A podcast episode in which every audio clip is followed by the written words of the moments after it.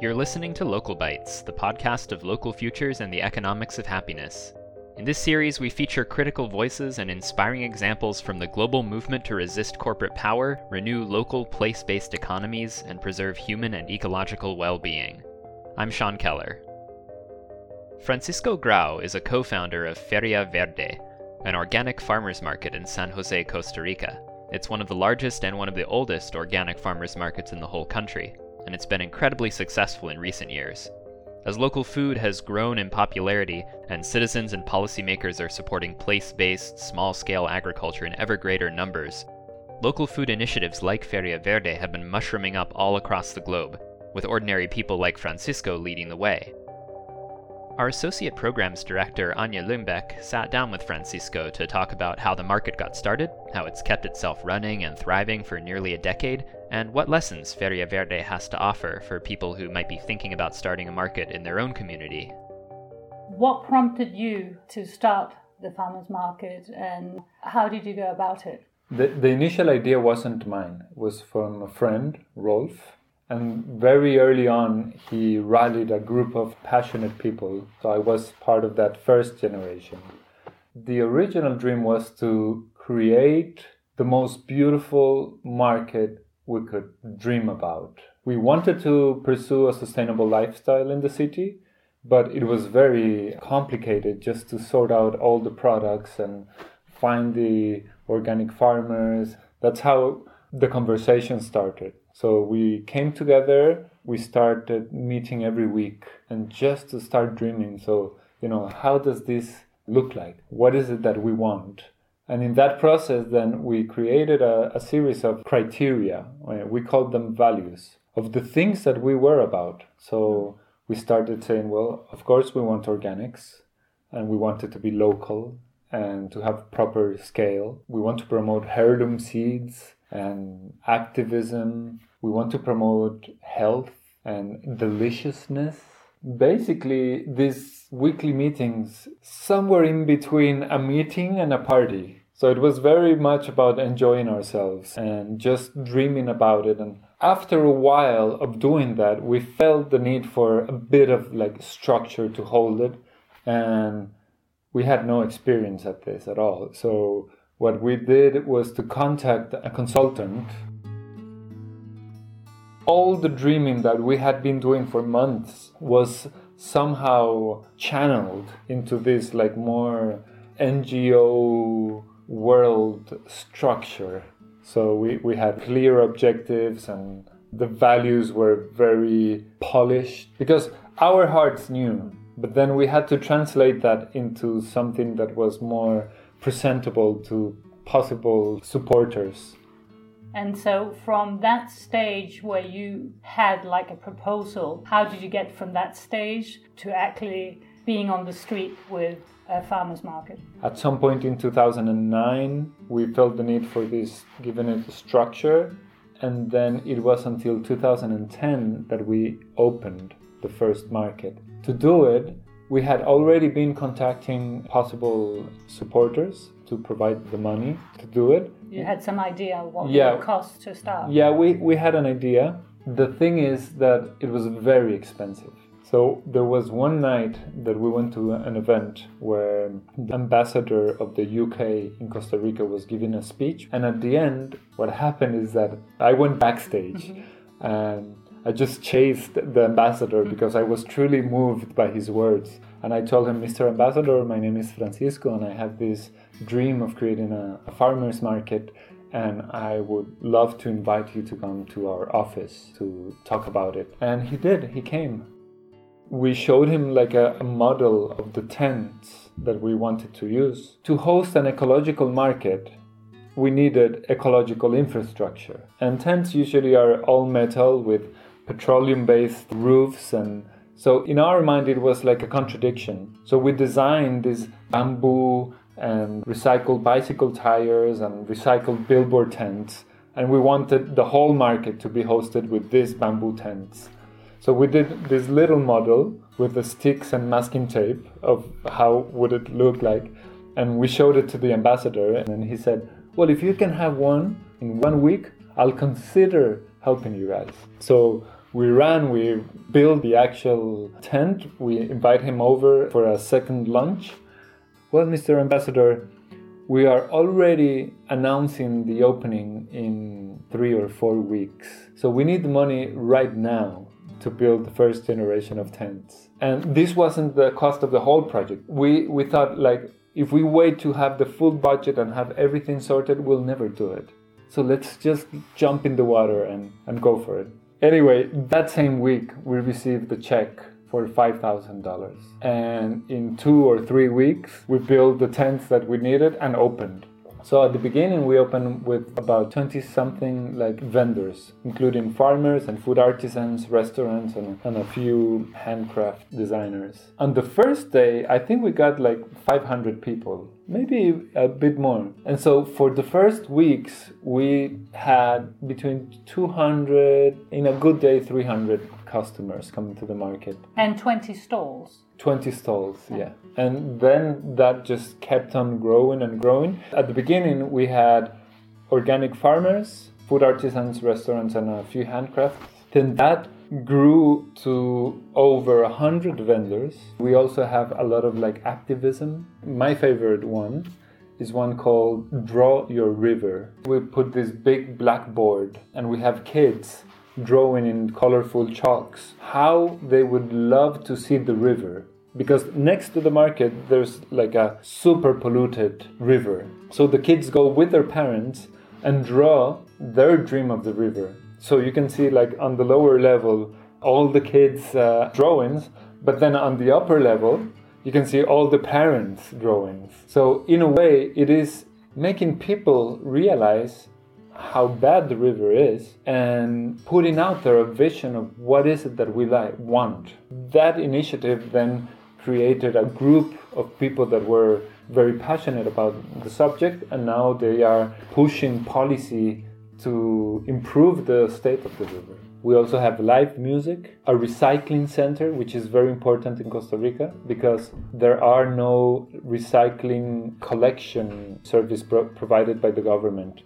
What was the reaction of the local government and the municipality? Have they been interested in this market? Have they offered any help? The hyper local part of the government is very supportive, and the hyper centralized part of the government is very supportive as well. The first lady is a regular customer.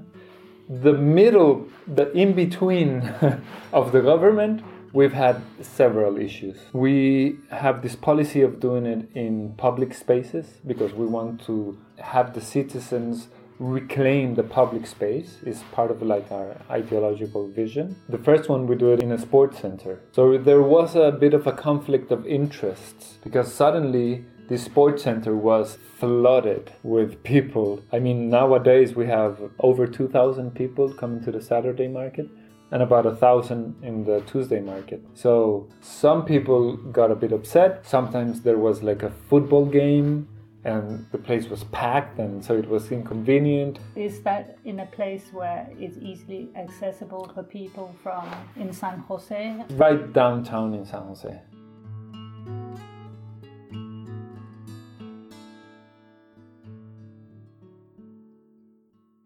It's a, a, remarkable growth for any market to think that you'd go from having 20 stalls to did you say 100 over 100 over 100. i think i think the last time i checked it was like 140 and from having a few hundred people coming to the market to now having 3000 a week mm-hmm. what has that meant in terms of new jobs 500 people are living of the market. The nonprofit that runs the market employs between 20 and 25 people.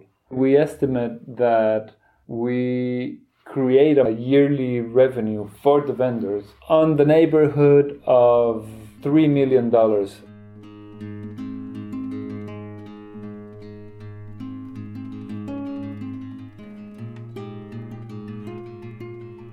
what do you think are the motivation of the people that come there and buy food and spend time?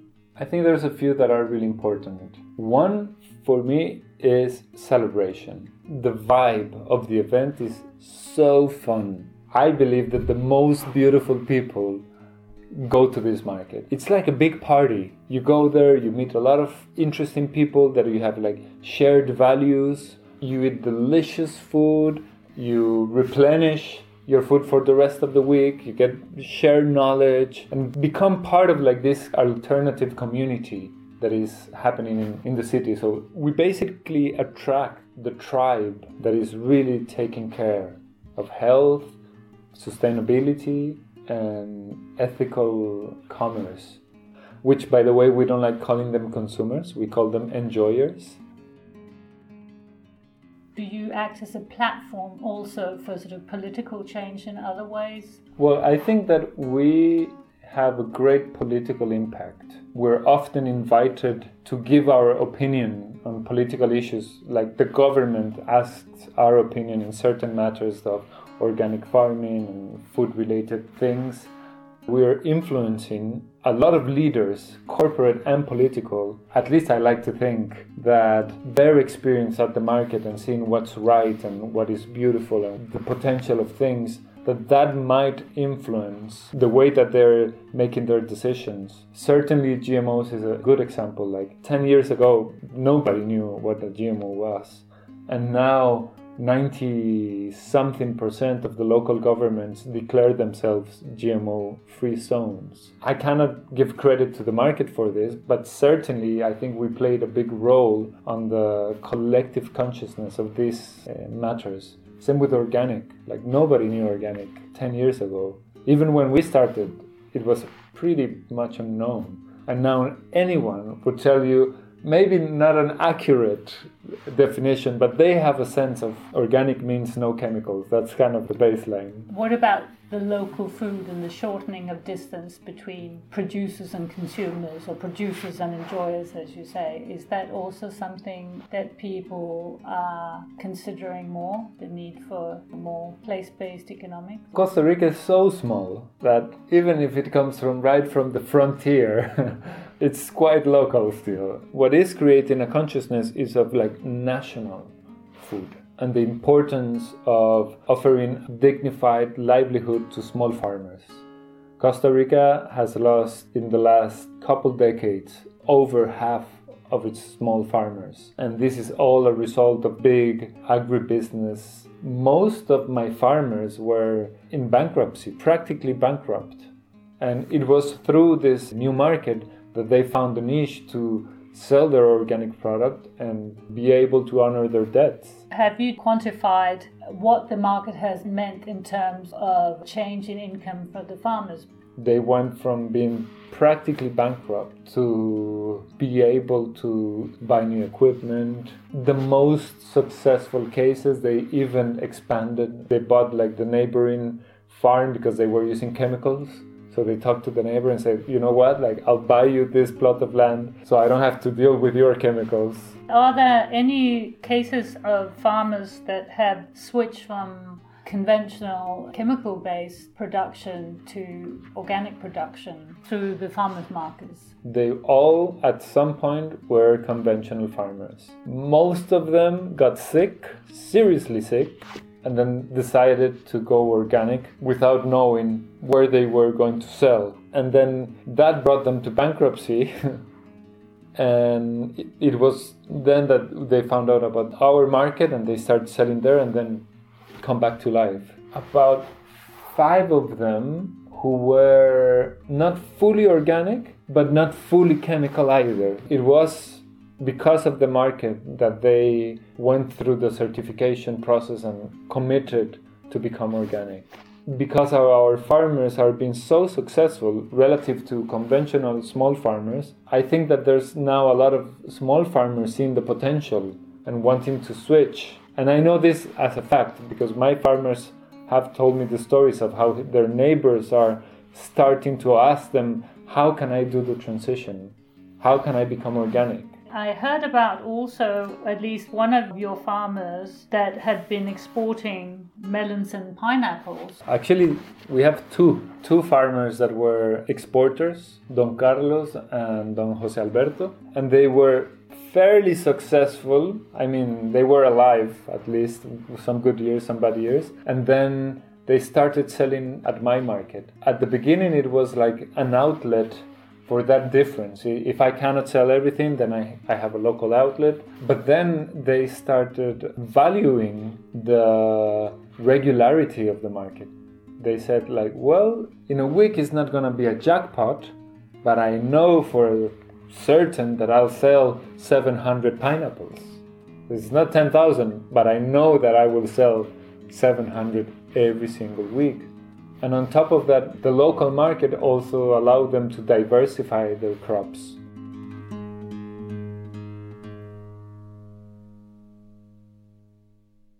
I think we're the only project that I know of that is making the farmers' children wanting to stay working at the farm instead of going to the city to have like bullshit jobs. They are learning permaculture, biodynamic farming, biointensive farming, biological pest control. So they are, are getting an education.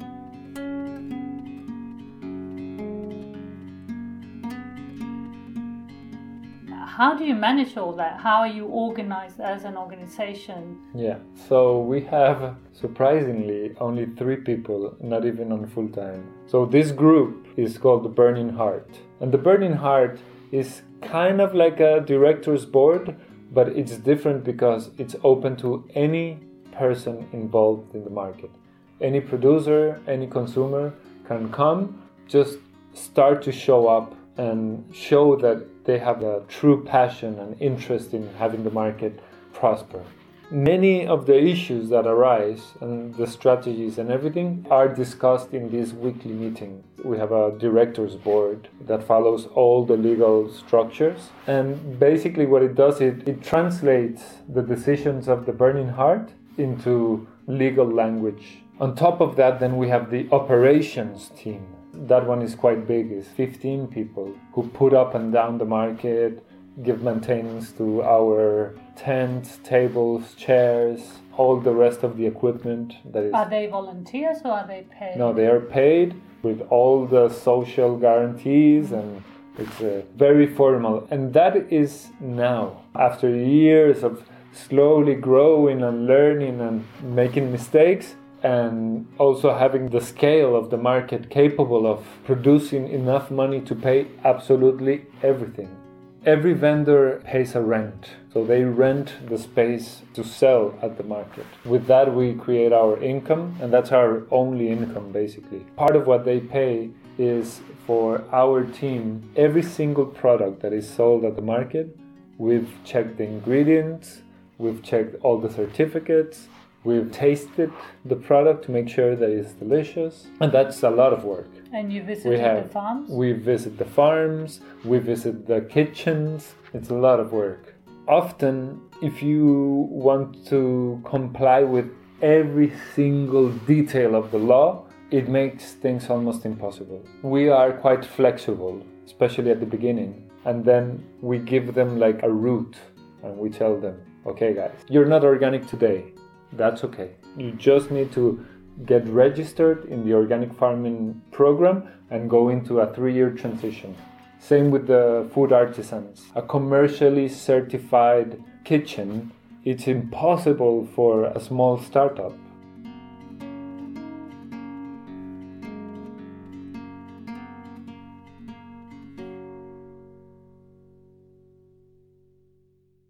If you compare it to uh, high end supermarket, which is conventional, it's not organic, it's just conventional food, it's about the same price.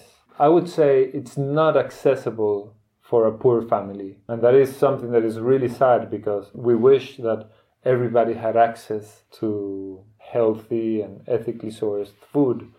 After hundreds of hours of debate, we basically concluded that we are selling at the price that is fair to sell because we are allowing the people involved in this to have a dignified lifestyle. They're not becoming millionaires, but they're doing well. So the problem is not that we're selling too expensively. I think that the problem is it's bigger. It's the systematic problem that we have people who cannot afford it.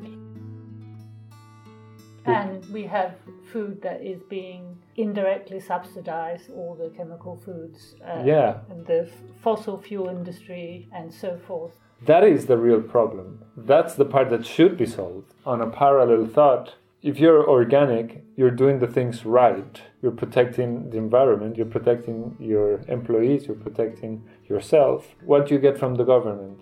The burden to be certificate, which is not only the bureaucracy that you have to go through, the fee that you have to pay yearly, but on top of that, the whole perimeter of your farm, you cannot use it productively.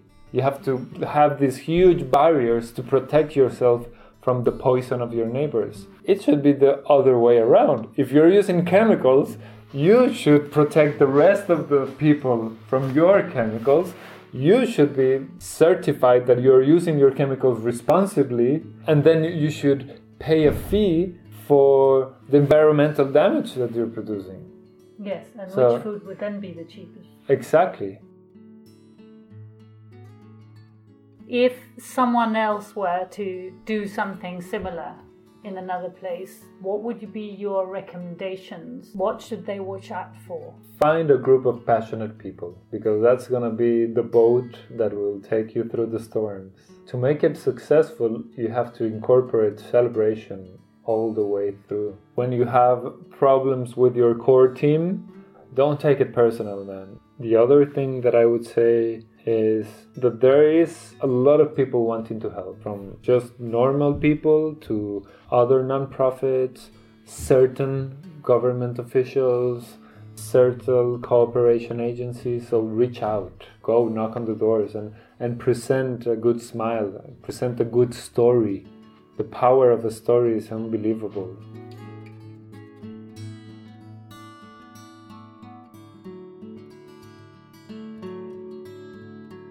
You can find links to Feria Verde's website and Facebook page in the description for this episode.